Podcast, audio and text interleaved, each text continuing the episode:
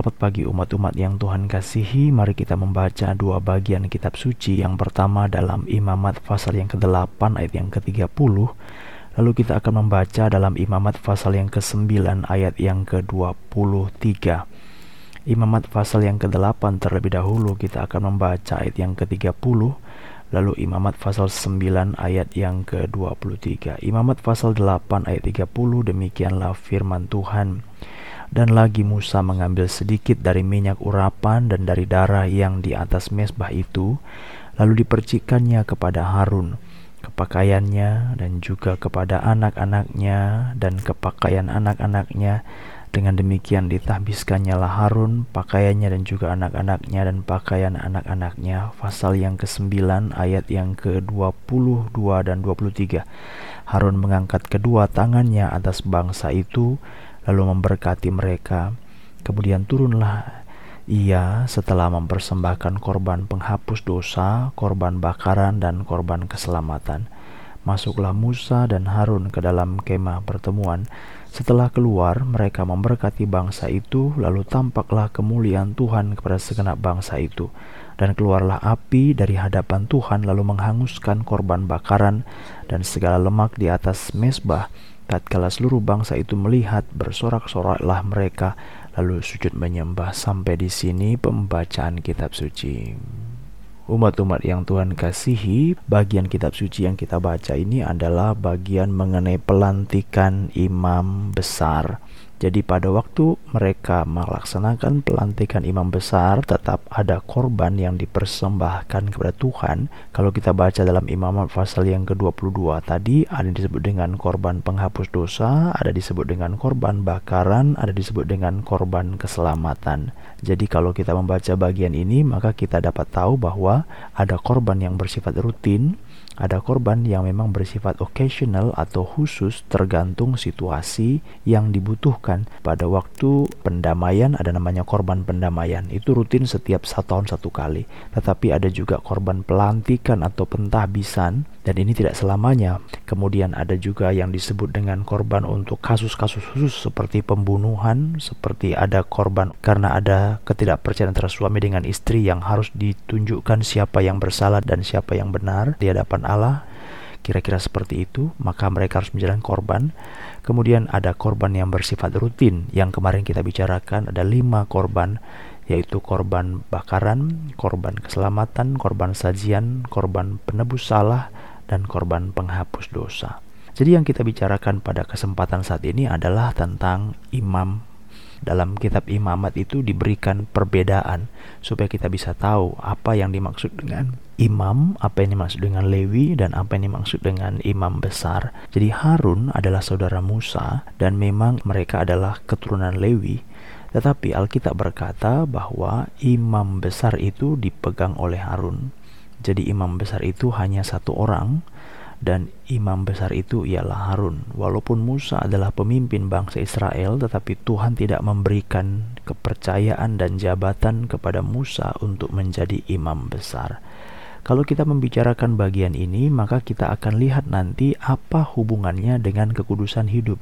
Karena pada waktu kita melihat kitab imamat, maka di sana ada imam, imam, imam besar, itu orang-orang yang ditempatkan Tuhan untuk menjalankan sesuatu kegiatan pelayanan, sehingga dengan demikian bangsa ini adalah menjadi bangsa yang menampilkan hidup yang kudus, sesuatu model di mana mereka itu bersekutu dengan Tuhan.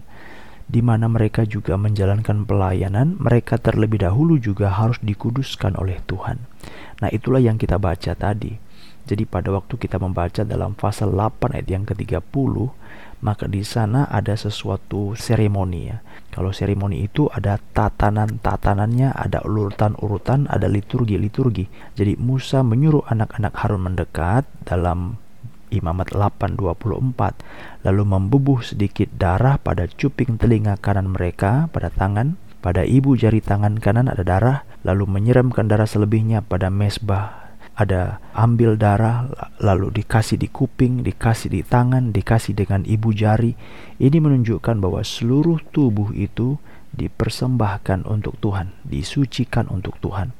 Jadi bukan hanya kemahnya menjadi kemah suci, bukan hanya korbannya menjadi korban yang harus disucikan bagi Tuhan, bukan hanya ritualnya atau seremoninya yang harus suci, tetapi bangsa itu pun harus menjadi bangsa yang suci dan imam-imamnya menjadi imam yang suci.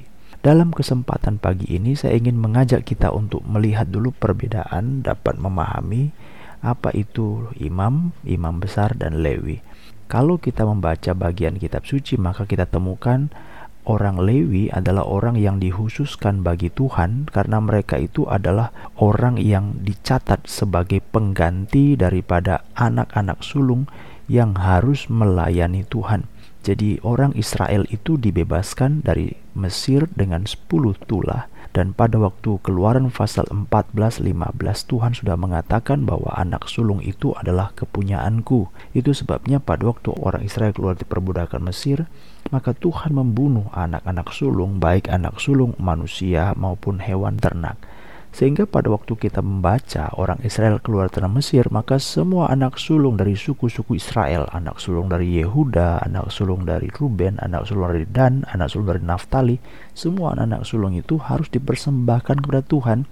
Tetapi karena kondisi ini tidak mudah, maka Tuhan menetapkan satu suku yang namanya suku Lewi. Suku Lewi itulah menjadi pengganti daripada semua anak-anak sulung tetapi kalau kita baca dalam bilangan pasal yang ketiga, terdapat kelebihan di mana jumlah anak sulungnya orang Israel lebih banyak dibandingkan secara keseluruhan jumlah suku Lewi. Kelebihannya adalah 273 orang.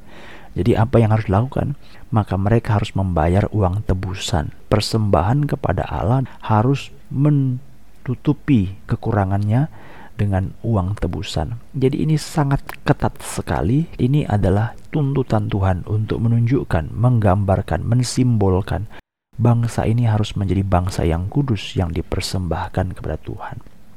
Jadi orang Lewi itu tugasnya adalah ngurusin kemah suci, ngurusin tiang, ngurusin tirai, membawa, mengangkut, membongkar, memasang. Jadi mereka ini semua adalah kerja-kerja kasar ya. Dari suku Lewi ada namanya Bani Kehat, ada Bani Merari. Jadi mereka itu adalah anak-anak daripada Lewi. Kerjanya adalah kerja kasar atau kerja yang berat dalam kemah suci.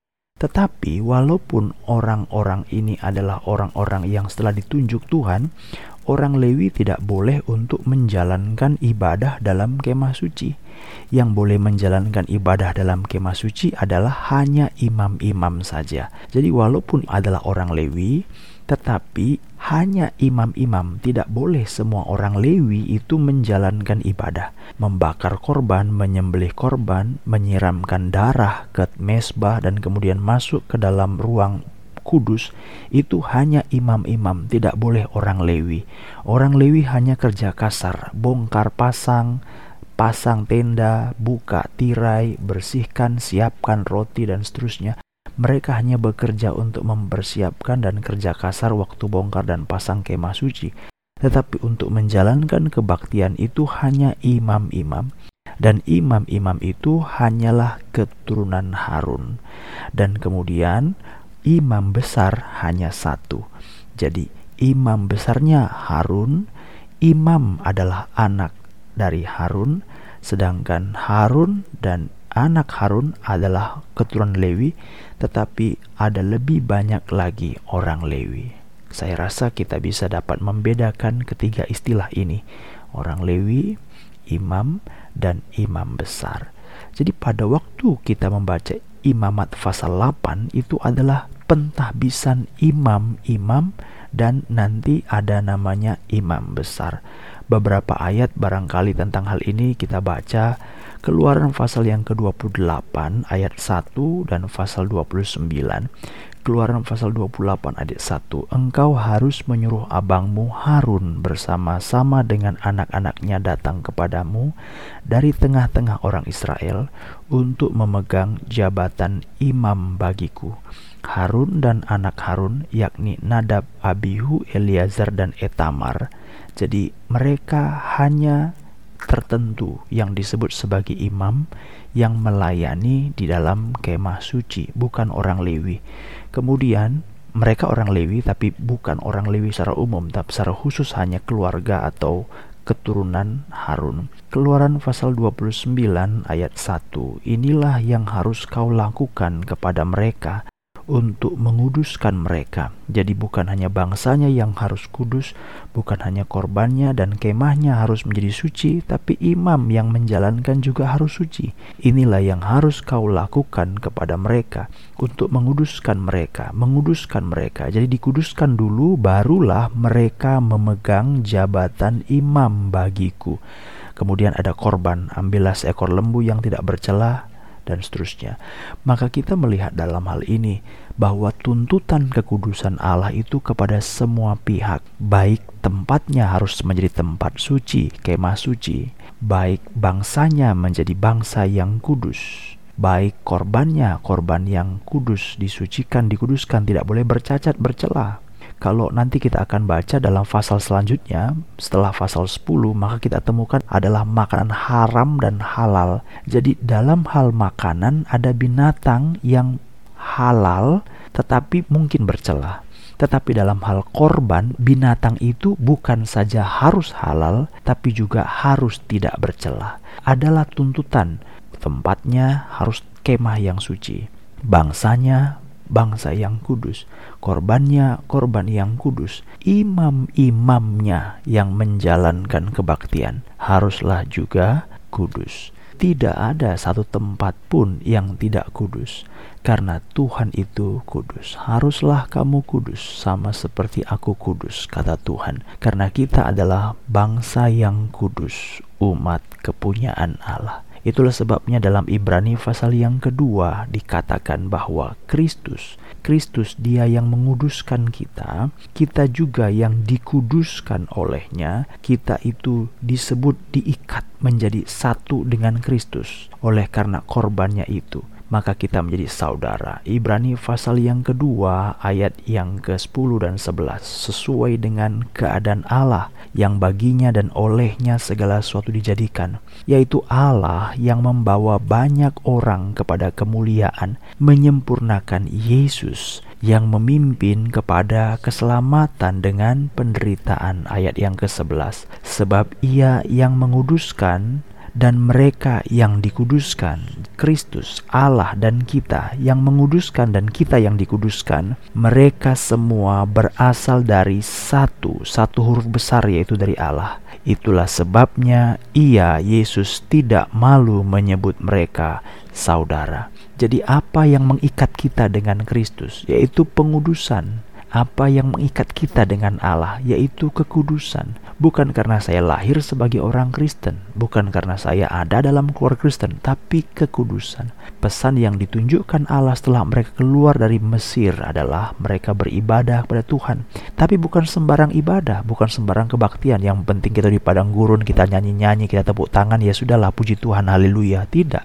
Mereka diberikan peraturan-peraturan. Tempatnya harus begini pelitanya, kemahnya, tiangnya, kandilnya, papannya, rotinya, dan semua minyaknya harus begini. Karena itu mencerminkan kekudusan, mengekspresikan kekudusan di hadapan Allah. Dan biarlah kita tahu, bukan hanya tempatnya, tapi bangsanya bangsa yang kudus, korbannya korban yang kudus, imam pelaksana kebaktian juga adalah orang yang kudus. Marilah kita berdoa